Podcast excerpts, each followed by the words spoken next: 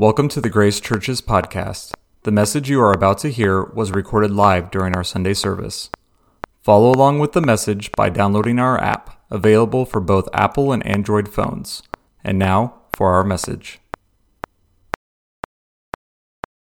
If you have your Bible, would you turn to Acts chapter 16? Acts chapter 16. We're going to continue. We pivoted last week and we're really focusing on specifically answering with great detail this question of what happens when we worship. And of course, we know that we're aligning with heaven. When we worship, we are aligning with what's going on in eternity. It's always fun for me to think when we're singing, like this morning, you know, singing How Great is Our God, you know, there, I don't know what songs they sing exactly in heaven. It could be just the ones that are in Revelation. My suspicion is they're singing a whole lot of songs in heaven, but they may be singing that song in heaven, you know? And so we're aligning with the angels and those four living creatures and, 12, and the 12 elders on the thrones. We are, or 24 elders on the thrones. We are there and we are worshiping with them when we align our hearts to say we're going to bring God attention and, and um, honor and adoration. When we worship, we become like that which we worship. We become like God. We become like Him in His, in his qualities, in His characteristics, in His perceptions, in His priorities. When we worship, Second Chronicles chapter 6 last week, we are inviting God's presence and power into our circumstances. You know, when the, when the Ark of the Covenant was brought into that most holy place and the priests came out and they were blowing the trumpets and playing the harps and singing with loud voices, and all of a sudden the cloud filled that space. That's what happens. You don't, we don't often see the cloud, but you feel the cloud. When you're in worship, when you're, there are moments in time where you're like, whoa, you're here. Yes, He is. His power and His presence are made manifest when we worship Him. This week and next, I'm going to talk about one concept in two different contexts. Turn the person next to you and say, one concept, two contexts or say, that sounds like a tongue twister. But either way, one concept. We're going to do the same concept two weeks in a row because it's super important. We're going to drive it down. One's in the New Testament, one is in the Old Testament. The first one occurs in a very small setting, a very intimate setting, very much hidden and private. But in the darkness, there are two men who are going through an extraordinarily difficult time, an awful situation. The second situation takes place on a national scale. It's a very grand and, and public place, it's a big stage. But both situations are equally helpless. And we're going to look at these two because here's the concept. We're going to look at them because we're going to see how God completely changes a circumstance simply because the people that are involved in it choose to worship Him. There's a lot going on in the stories, but worship plays a central role in both stories and in the breakthrough that takes place. And this is not a coincidence. When you read your Bible, when you when you take time in the scriptures and you're reading through the scriptures and you see something i want to remind you it's one of my my soapboxes but i want to remind you that what you have in your bible is given to you by the holy spirit through the writing of men on purpose Everything in the book is on purpose. It's not random. It's like, oh, let's just add that. That doesn't happen. Scripture says those men were carried along by the Holy Spirit. They wrote down what the Spirit said for them to write down. So if it feels like, oh, that's kind of a weird thing, it probably is, but it's still in there on purpose. So when we read stories like this, and you know, just all of a sudden there's worship in the center of a very difficult situation, and it seems to be that, that God is showing us something. He is. He's showing us that this is not just some random thing that took place that happened to line up. They were singing, and the next thing you know, something happened. There's a connection. It's not a coincidence. The Lord is showing us, He's demonstrating that worship is actually a weapon. Would you turn to the person next to you and say, Worship is a weapon? Worship's a weapon. And for us, in times of difficulty, in times of crisis, in times of uncertainty, in times of attack, we must worship. It's not we can worship, we certainly can. We must worship. We must worship. In Acts chapter 16, the group that is with the Apostle Paul, which includes his co laborer, a man named Silas, uh, Luke, who is recording what happens in the book of Acts, happens to be on this particular part of the journey. Luke, uh, Paul has kind of like an entourage, and they have a plan. They're going to go to a certain place, and in the midst of that plan, in the midst of going where they're supposed to go, they, Paul has a vision of a man saying, Come over here and help us. It's the Macedonian call. Raise your hand if you've ever heard of the Macedonian call. They used to write songs about the Macedonian call. They shifted, and now they begin to go into that area of Macedonia, and they end up in a little city called Philippi. It's the city that Paul later writes the letter to the Philippians. It is that city. It's the believers in that city. As a matter of fact, you're seeing potentially how that church got started because of what happens in Acts chapter 16. So they, they get this call, this group that's with Paul, Paul, Silas, Luke, and others, they get this call, they shift, they go over to Macedonia, they end up in Philippi. It says on the Lord's day they were looking for a place of prayer, and so they end up down by the river. And they're down by the river and they're praying. And there's a lady there. There's other ladies there. But there's this woman there, and her name's Lydia. And, and she's just she's open. She's open to the gospel. And she's ministered to, and she eventually accepts Christ and is baptized there in the river.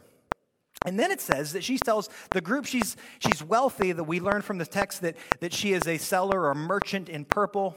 She probably was a, a, woman of some means. She could have been a widow, but she may have just been a businesswoman, which is kind of cool. And uh, she says, um, I, This is how I think it happens. I think she says, Hey, the kids are all grown. Why don't you all come over to my house? I've got this big house. And they all go, and this whole entourage stays at this lady named Lydia's house. And we don't know how long they stay there, but it becomes like a, a, uh, base of operations.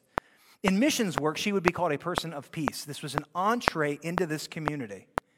And so they're doing ministry in Philippi, apparently somewhat fruitful ministry, and they decide at some point later to go back to this river, to this same place of prayer. Now, there's a, a girl, a slave girl in Philippi She's a slave, so therefore she is owned. And this slave girl is um, possessed by a demonic spirit. She's controlled by the enemy.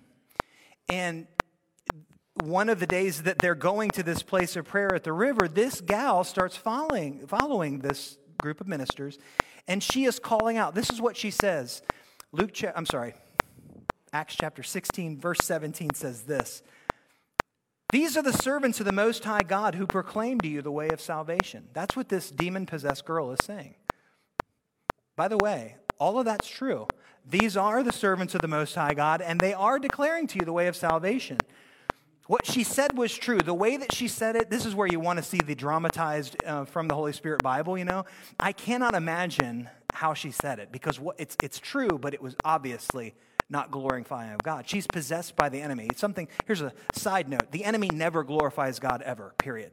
So if the enemy's saying it, it ain't glorifying Jesus. So this woman is screaming. I don't know if she's mocking. I don't know if she's sarcastic. I don't know if she's just like being really creepy. I mean, who knows? But she's saying something in such a way that it becomes an issue for the group to do ministry. And at some point later, Paul, apparently, I love this part, Paul's just like annoyed with her. It says in the, in the ESV, greatly annoyed it's like, I've had enough of this girl following us around, cackling at us with this whatever. And he casts the demon out of this girl.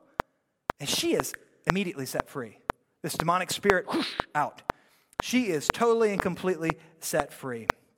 And then I want to pick up the story. Acts chapter 16. Look at verse 19 with me, it'll be on the screen. It says this But when her owners, remember she was a slave, when her owners saw that their hope of gain was gone, they seize Paul and Silas and they drag them into the marketplace before the rulers. Verse 20. And when they had brought them to the magistrates, they said, These men are Jews, and they are disturbing our city. They advocate customs that are not lawful for us as Romans to accept or practice. Verse 22 The crowd joined in attacking them, and the magistrates tore the garments off them and gave, them order, and gave orders to beat them with rods. And when they had inflicted many blows upon them, they threw them into prison, ordering the jailer to keep them safely. Verse 24 Having received this order, he put them in the inner prison and fastened their feet in the stocks. They immediately get in trouble. It's funny, one of those contrasts. She was demon possessed, they were free. She gets set free, they get put in jail. Just crazy how that takes place. This gal that had been tormented is now free, but the people that helped bring her to that place by the Holy Spirit are now in prison. They're accused of disturbing the peace. They're Jews. This is a Roman uh, you know, a Roman area. And so they end up in the inner prison. Now, what, what is actually going on here? Think about what they experienced. They went from doing ministry, there was some good fruit, Lydia's there, everybody, base of operations. Yes, God, we're taking Philippi for God, you know? Then this crazy lady, I'm sorry, this demon possessed lady starts bugging them. They deal with her, and all of a sudden she's set free, and the demon's gone. Good stuff's happening. Turn to the person next to you and say, Good stuff is happening. Man, there's good stuff happening here. And then, because of good stuff happening, which is not the way it's supposed to work, right? When you do everything you're supposed to do for God, everything's supposed to be perfect all the time. Amen?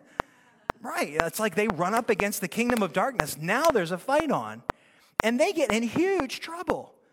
It says in the text, verse 22 says the crowd is attacking them. And, and I'm, I'm not trying to draw necessarily a one for one analogy here, but think about it, I see pictures of rioting or videos of rioting. I mean, there's something about that stuff. It makes me just totally, oh, it's so distasteful. People out of control being violent is not a pretty thing, it's a spirit. These People get all jacked up and they're super angry and they are attacking Paul and Silas. The magistrates strip them. I know it's easy to read past that in the, in the text, but they're, they're naked. It's bad enough being out in public. It's bad enough being in public in a riot or in a, in a place where there's a big fight going on and you're the object of the fight. Now you're in that position, you got no clothes. And then the magistrates ordered that they would be beaten with rods. text says they suffer many blows thrown into jail.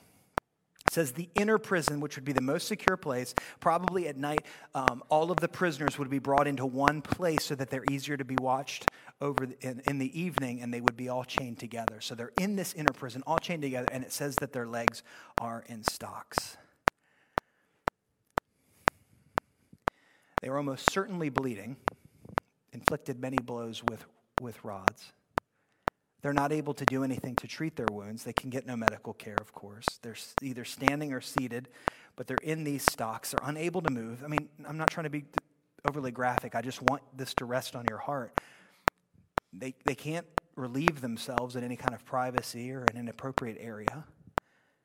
They're in the dark, they're confined, it's damp, it's horrid smelling space. There's with a bunch of criminals, they can see nothing. They can smell uh, you know, just the, the sweat and mold and urine and waste, and they hear the moans and the curses of the other prisoners, and they're got to be thirsty, hungry. They can't move freely. I have a question for you. Does this qualify as an especially bad day?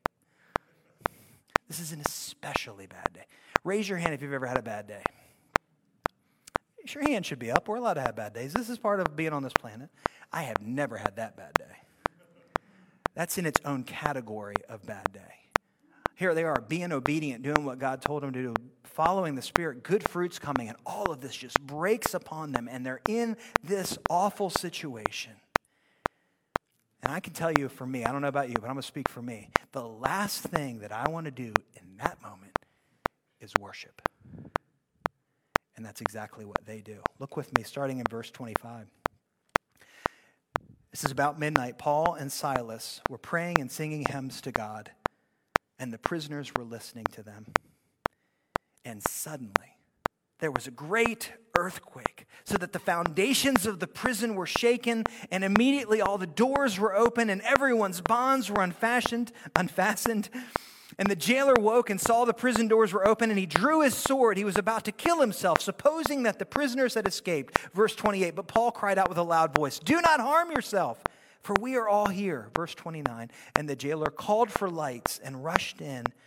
Trembling with fear, he fell down before Paul and Silas, and he brought them out. And he said, Sirs, what must I do to be saved? Really good day, really bad day, really good day. I mean, talk about the roller coaster. Powerful. They're there at midnight, Paul and Silas.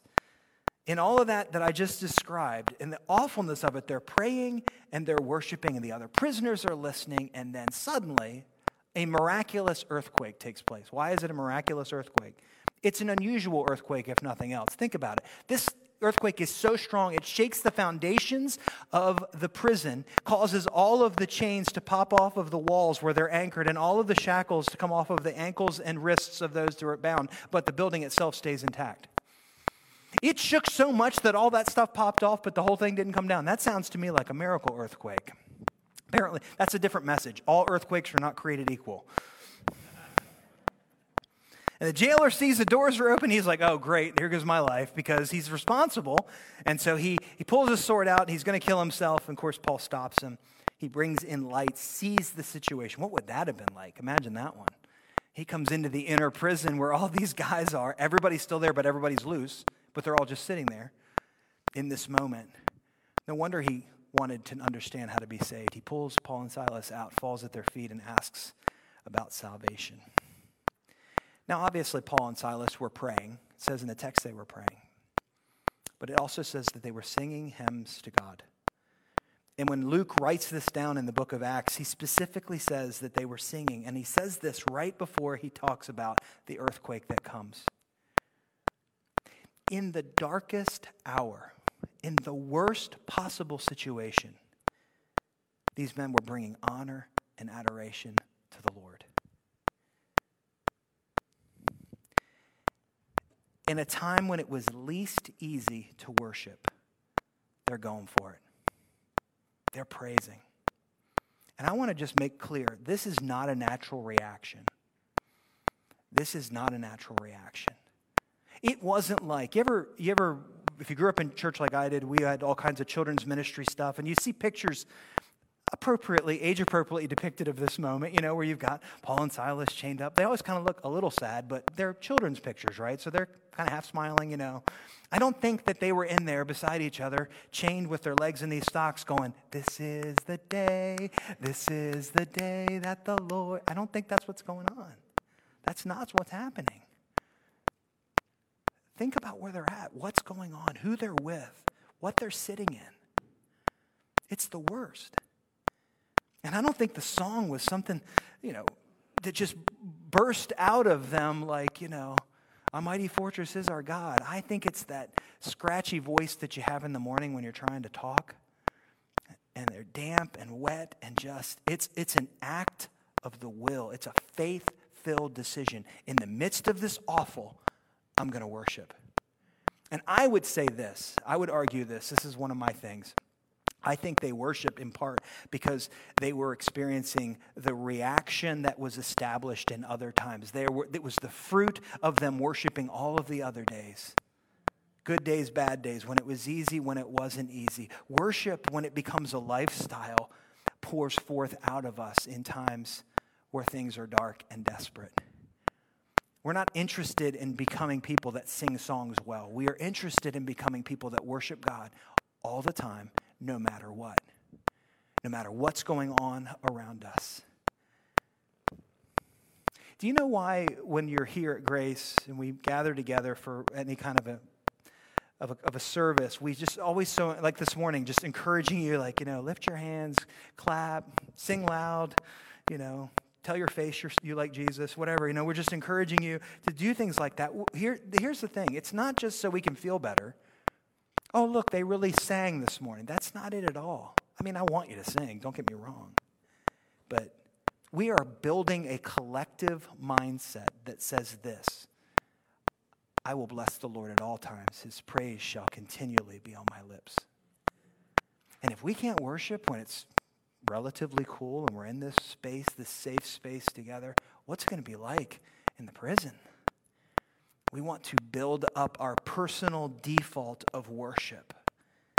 We want to become people that worship all of the time, even when we don't feel like it, so that when we are in places that all we can do is worship, it flows out of us.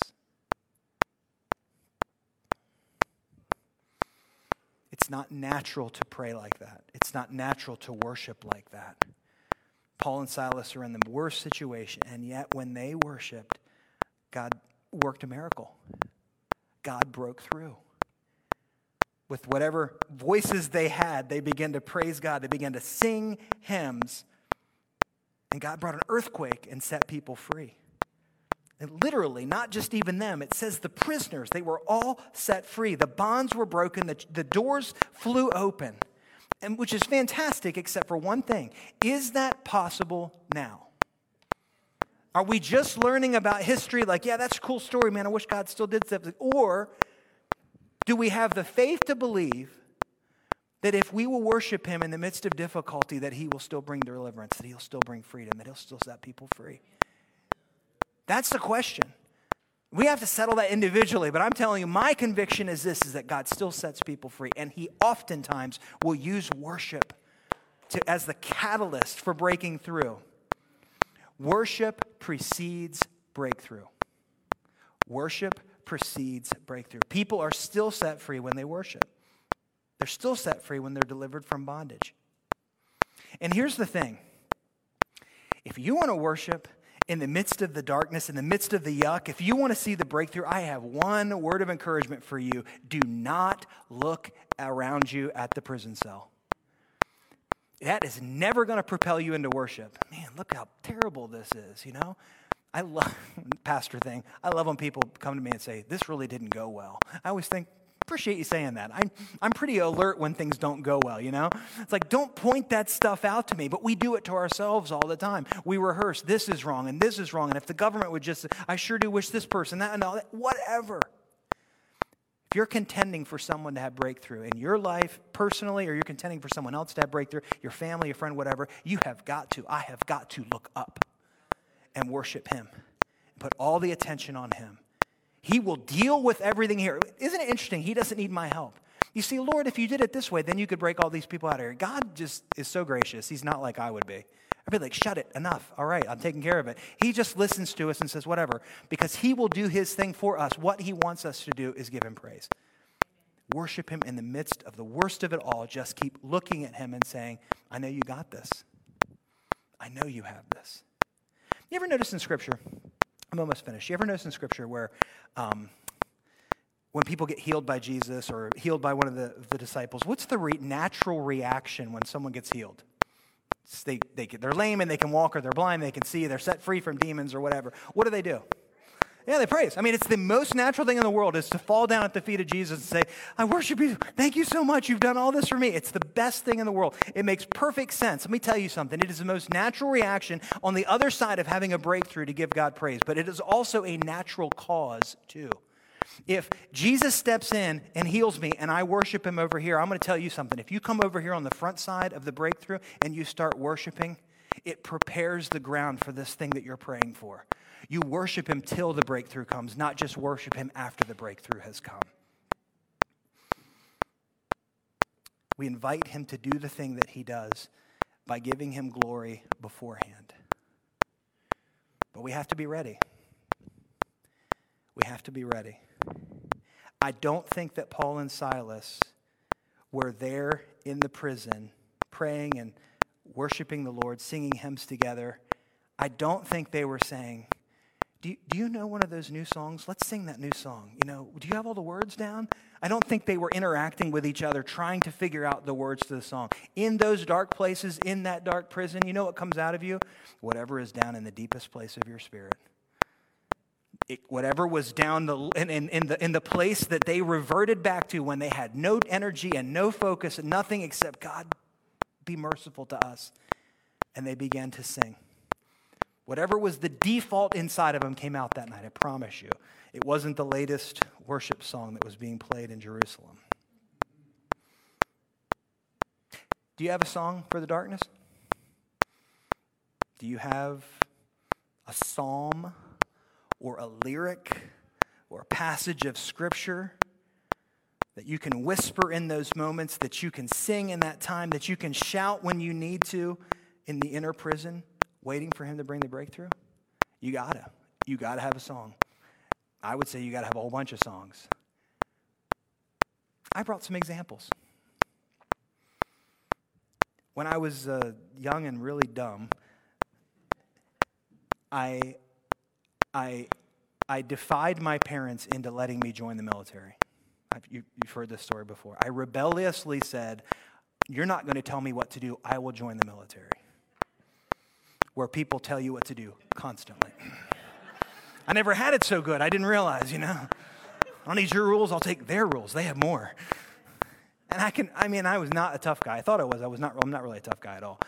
Like 10 minutes in, I realized I wasn't a tough guy. And I wanted out badly, and I was stuck. It was the best thing in the world. Parents, best thing in the world. Just took me away from everything, and Jesus could deal with me. Anyway, I was there and I wanted out, and I was in the depths of my own personal grief of I've made the worst decision in my life, all 17 years old of me. Oh, yeah, my, my mom signed to let me go in early because I was so sure that I was right. Oh, sure. Take my son. but I was in this place where I just, oh, God, what did I do? I'm so sorry. I remember waking up at 4:30 in the morning. Yes, that's what time we got up. And all I wanted to do was die and just get out of there. And I can remember laying in my little bunk and in my spirit, Oh Lord, you're beautiful. Your face is all I seek. And it was like, and I learned something. I got all this stuff inside of me from when I was a kid. When I was in having a bad attitude in church, not wanting to do anything, it's all in there someplace. And I started to worship the Lord. And I encouraged myself out of that moment, and the breakthrough started to come. I've been in places where, you, you know that song, I, know, I won't even begin to try to sing it like her, but that Nicole C. Mullen song, I Know That My Redeemer Lives, quoted that passage. I know that my Redeemer lives, and when I, and when in the end he will appear upon the earth, it says in Job chapter 19. The Lord is my light and my salvation. Whom shall I fear? The Lord is a stronghold of my life. Of whom shall I be afraid? It works whether you sing them or not. Bless the Lord, oh my soul, oh my soul. Worship his holy name. See what I mean? Those are the ones that are deep down inside. Those are the ones that, we, that will come out of us in the inner prison, in the dark place. We worship because worship precedes breakthrough. And before we need that breakthrough, we put all that good stuff inside of us from the scriptures, from choruses, from hymns, from lyrics, from little snippets of, of verses of the scripture, whatever. We get all of that inside of us and we build a Philippian jail playlist. Everybody needs a Philippian jail playlist. As a matter of fact, I didn't tell First Service this whatever's on your Philippian jail playlist. You're like, what are you talking about? The, the, the list of songs or psalms or texts of scripture or whatever that you go back to when you're waiting for God to break through. I didn't tell first service, but we're gonna, I'm going to invite you to put those on our private Facebook page. Just share your, share your song, share your scripture, share your whatever that you go back to as a way of anchoring yourself as you wait for God to break through. We all need one of those playlists. We need songs and scripture in our hearts when it's dark because worship in the dark precedes breakthrough into the light. I want us to pray together and then we're going to sing to finish this morning. So, would you stand with me, please? Worship team's going to come up and give me a hand.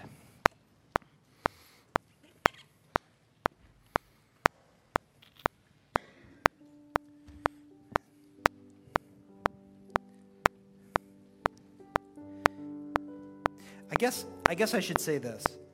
I made it sound like you have to be in the Philippian jail to be able to access the Philippian jailer playlist. You don't. We need to be a people who are worshiping the Lord all the time. All the time. Friends, if you if you and I try to figure out what's going on around us, it's just it's overwhelming. The quickest way for me to get irritated and have a bad attitude and feel d- disappointed and hopeless is to read the news. And I'm not saying be ignorant of what's happening around you, but it's just, it's awful. It's just awful. It's in some ways like the jail around us. God doesn't need my help figuring out what to do with this broken world, but He does respond to my praise. And so I want to encourage you look up. Look up. Don't try to figure it out. Don't, don't waste your energy griping on social media. Just lift up your eyes to the hills from whence comes my help. My help comes from the Lord, right? He's the glory and the lifter of my head. Look up. We want to look up and we want to praise, not just in response to his goodness, we want to praise anticipating his goodness. Father, in the name of Jesus, we come to you this morning. Lord, we, we want to be a people who don't just sing worship songs or speak worship words, Lord. We want to be a people who are worshipers all the time. All the time. bringing you glory, bringing you praise, filling our minds, filling our hearts with the riches of your word, Lord, so that in the prison, it just comes out with that scratchy voice and in the midst of the pain, in the midst of tears, in the midst of what feels like absolutely hopeless situation, we are able to say in those moments, I know that my Redeemer lives. I know it. That we're able to sing those lyrics, that we're able to, to bring glory to you, Lord, so that there is a breakthrough. Because we know you're going to come, Lord. You're going to come. You always come one way or the other. You always show up and you always deliver, Lord. One way or the other. You are faithful. You are absolutely, completely dependable. It's going to happen. What the, what's in question is what are we doing in the meantime? And are we bringing you praise? And Lord, I want us to be a people who glorify you regardless of whatever else is going on. As your people have been throughout the ages of the church, Lord, a people of worship. I pray for this particular family, Lord, our, our Grace Church family, Lord, that we would become these people for your glory, for your praise, that we would become a people set on bringing you honor and glory and, and, and adoration, Lord, regardless of circumstances. I pray this this morning in Jesus' awesome name. Amen. Amen. Would you sing with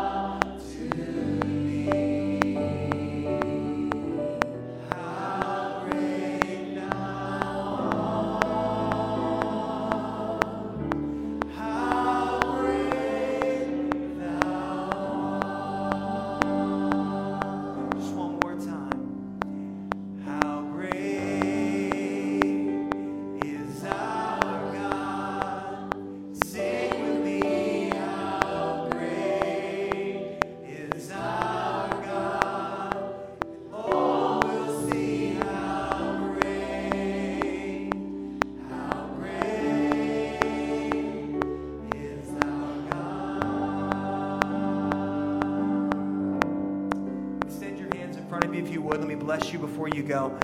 Grace Church family, friends, visitors online, you are a chosen people. You are a royal priesthood. You are part of a holy nation, and you belong to God. Go from this place declaring the praise of Him who called you out of darkness into His wonderful light. Go out of this place remembering that that at one time you were not a people, but now you are the people of God. At one time you had not received mercy, now you have received his mercy. In Jesus' name, amen.